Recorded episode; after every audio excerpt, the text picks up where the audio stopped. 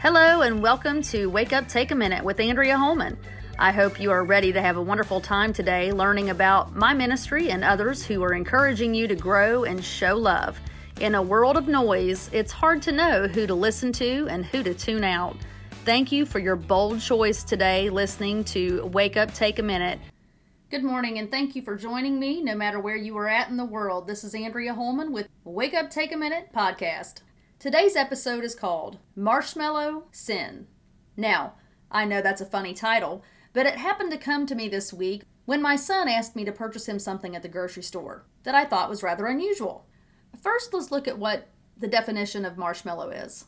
When I go to Google, my favorite dictionary service, it says a soft, chewy confection made with sugar and gelatin. Well, that sounds good. And when I look at the definition for sin, it says, an immoral act considered to be a transgression against divine law. That pretty much sums that up. If you're like me, I love to eat. I don't love so much to cook, but I do love to eat. And I have not spent a lot of time in the kitchen baking specifically. I have never really experienced this marshmallow phenomenon that you use in the kitchen. My son, however, ran across this very interesting concept. He trains as a weightlifter and wrestler, so they are always looking for different snacks and different ways to put on a little weight while it tastes good at the same time. His friends told him about this little white, fluffy, heavenly tasting thing called marshmallow fluff. I myself was highly skeptical I must say. However, when we got it home, Austin opened it up and said that you could use this on part of your sandwich and put something else on the other side, or you could use it with fruit. There's a lot of different things you could use this with. So I said, okay, let me taste this and see what the big deal is. I ran my finger through it, and it wasn't quite like icing you put on a cake, but it was very creamy. And when I tasted it, I could not believe how good it was. It was really good. So then I had to tell Brooklyn to come over and get a taste. And the next thing you know, we were all taste testing the marshmallow fluff directly out of the can. Needless to say, it was a big hit. Oddly enough, the more I thought about this marshmallow fluff and the consistency of it, and how it tasted just a little bit different than the actual marshmallows itself when you get it out of a bag and eat it, or if you squish it in between two graham crackers and put chocolate on it, and make it into a delightful s'mores dessert. They all had the great taste in common, but the consistency was a little bit different, even though it was made up of the same properties. And for some reason, this actually made me think of sin and the consistency of sin. When you think about the definition that we discussed, sin is a transgression against divine law. Used as a verb, it's to commit a sin, something that brings shame to someone. I mean, if you think of sin, what has been defined as sin previously for you lying, cheating, stealing, making false witness against someone, gossiping about others, being intentionally mean to someone, and yes, the Ten Commandments. There are a lot of things that go along with sin. Things that are big enough that immediately when they happen, we know they are sinful. But there's also these other little sins that have snuck into the fabric of our daily lives. You know the ones I'm talking about. The small ones that you say to spare someone's feelings being hurt. The things that you don't tell fully that happened, sort of like a half truth that you feel is okay to kind of keep hidden. Or, you know, there's always that question of, does this outfit look good on me? When our husbands feel like we are totally setting them up for failure, either way they answer the question. And we certainly hope they're telling us the truth when they say, Yes, honey, you look wonderful in that outfit. Sometimes I can tell by my husband's slight look to the left that he may not be telling me the full truth.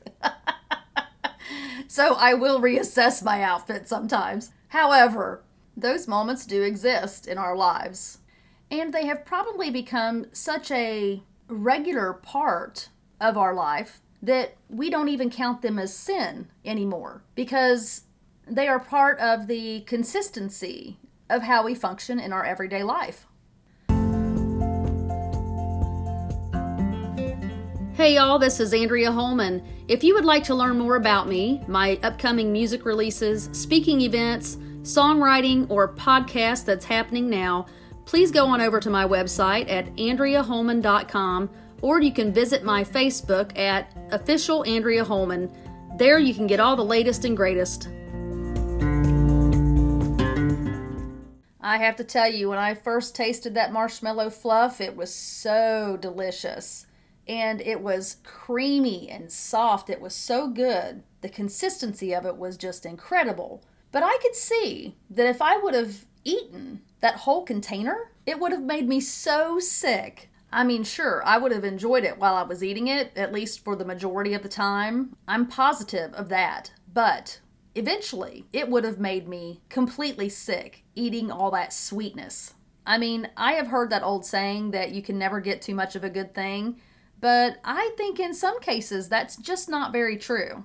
Sin can be very tricky. It can be very tempting and sexy, exciting. There is a lot of deviousness to sin. It can be fun in the beginning. That's what sin has going for it it's exciting. You think it's thrilling that you're going to get away with something that maybe someone won't ever find out about. However, over time, that sin can take you further and further into somewhere you never intended to go. And then you realize that you're stuck. You're in a place that you're not sure you can ever get out of. And that's exactly where sin wants you to believe you must stay, stuck with no way out. However, that's not true. Sin is fun for a little while, but sin always catches up with you in the end, and there's always a price to pay. You know, I did a look up also in the Bible for the definition of sin because I certainly like to do that where I show both sides of the words that I am sharing with you. The definition of sin, one from our Google definitions, and I also like to bring up the biblical aspect. And there are many different areas that you could go to to actually look up the descriptions of sin in the Bible. However, I'm going to try to keep it very straightforward. In John 1 of the Bible, it talks about whosoever committeth sin transgresseth also the law, for sin is the transgression of the law. And just so you understand transgression, transgression is an act that goes against the law. So basically, any act that goes against God's law from a biblical standpoint is a transgression against his law. It's a sin. You have gone against what he has asked us to do. So as I look into one of the most famous Bible verses talking about sin, it's Romans 6:23. The wages of sin is death, but the gift of God is eternal life in Jesus Christ our Lord. I learned that verse when I was very young, and it's a verse that I have always known. That along with John 3:16, which states, "For God so loved the world that he gave his only son, that whosoever believeth in him should not perish but have everlasting life." How do we move away from a life of sin? We first recognize that Jesus Christ is the Son of God. He is our only way to God because he paid the price for all of our sins even the ones you've made today.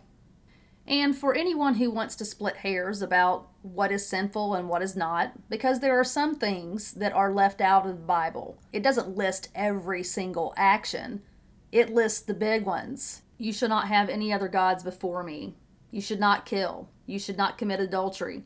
You should not make idols. Keep the Sabbath day holy. Thou shalt not covet. Boy, that's a good one in today's society. Everything on social media going around don't ever covet something someone else has. Maybe it's just not meant for you.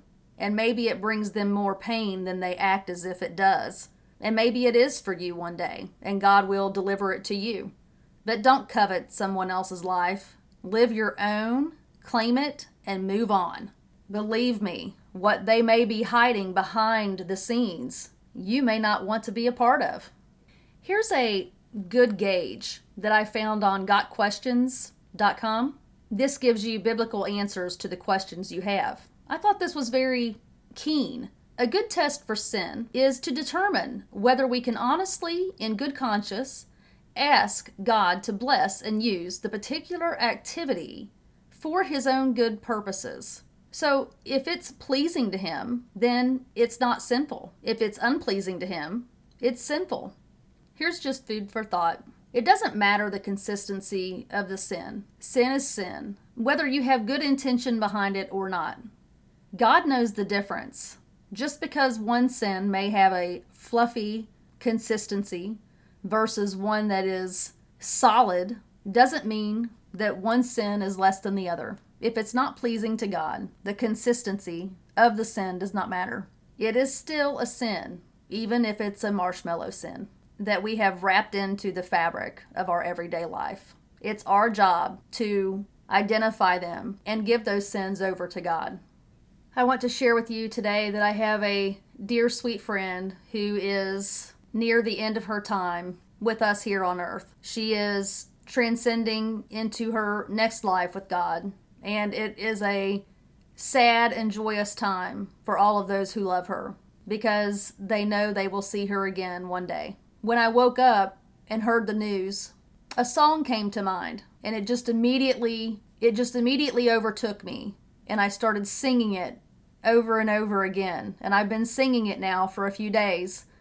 I want to share this song with you at this time and I hope that it touches your heart in some way.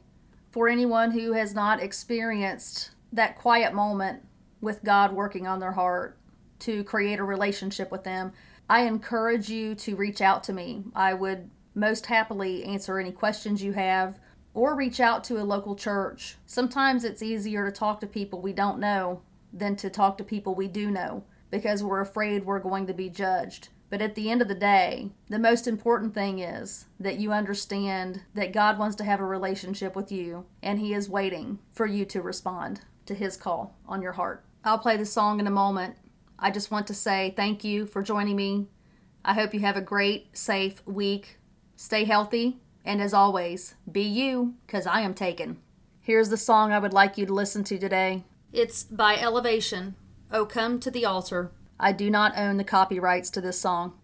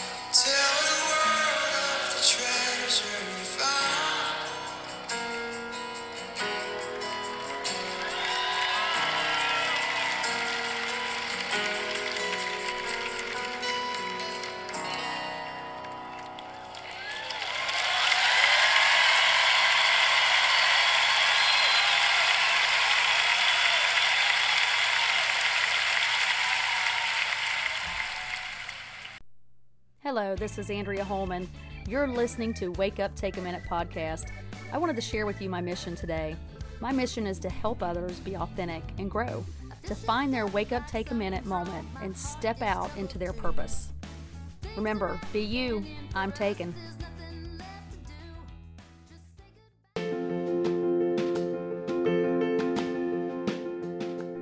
This episode is sponsored by In His Hands Promotions and Ministries, helping others share their gifts and God's message of love.